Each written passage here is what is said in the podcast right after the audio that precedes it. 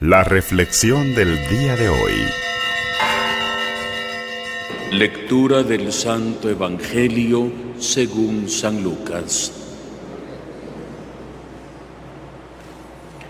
En aquel tiempo Jesús dijo, es necesario que el Hijo del Hombre sufra mucho, que sea rechazado por los ancianos, los sumos sacerdotes y los escribas que sea entregado a la muerte y que resucite al tercer día. Luego, dirigiéndose a la multitud, les dijo, si alguno quiere acompañarme, que no se busque a sí mismo, que tome su cruz de cada día y me siga. Pues el que quiera conservar para sí mismo su vida, la perderá pero el que pierda por mí causa la vida, ese la encontrará. ¿De qué le sirve al hombre ganar todo el mundo si al final se pierde a sí mismo o se destruye?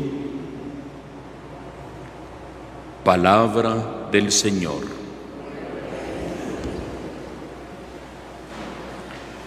Comienzan, queridos hermanos y hermanas, las exhortaciones que Dios a través de su palabra nos hace en este hermoso y sagrado tiempo de la cuaresma.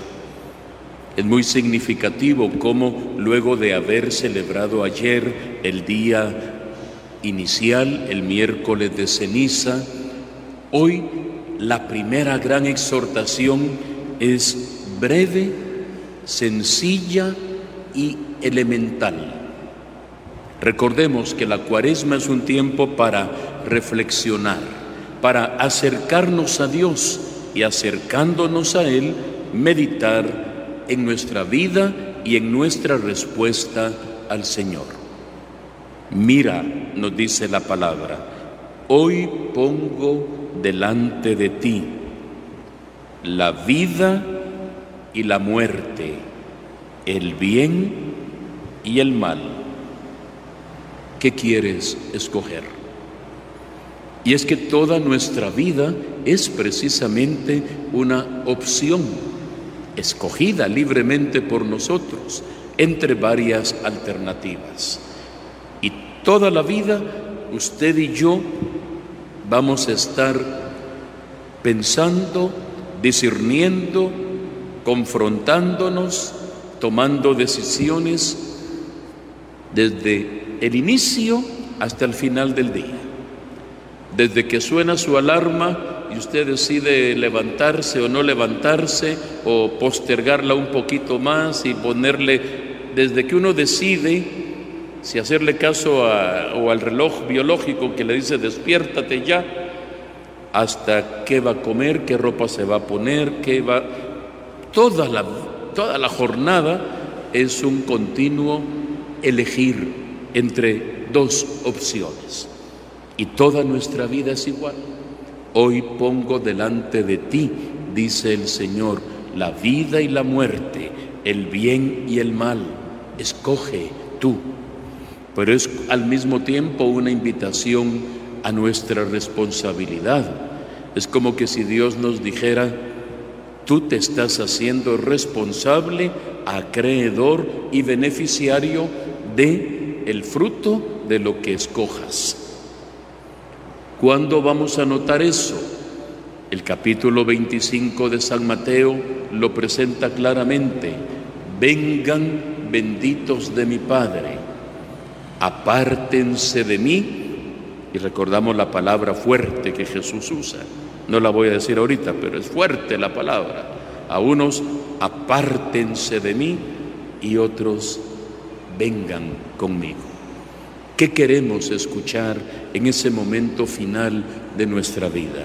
¿Una exhortación a estar con el Señor o una exhortación a decir, mira, tú escogiste esto, apártate de mí? Porque el final de la vida no se improvisa. Hoy en día hay muchas telenovelas, muchas historias, cuentos, telenovelas, series de televisión Y, y, uno le puede ir siguiendo más o menos la trama, la historia, por dónde va todo.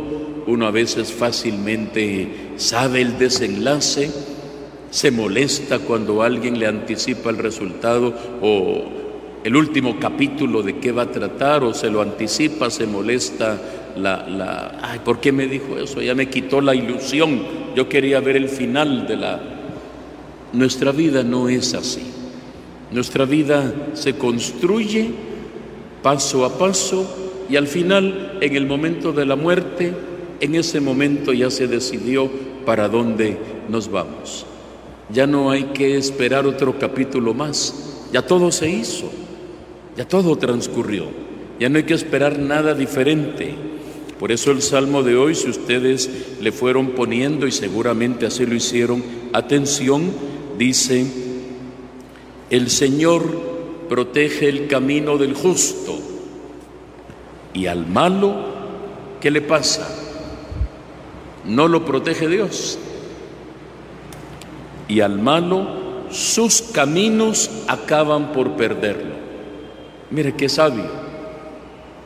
Al hombre justo y bueno el Señor lo protege y al malo también, pero como no quiso, sus malos pasos terminan por perder.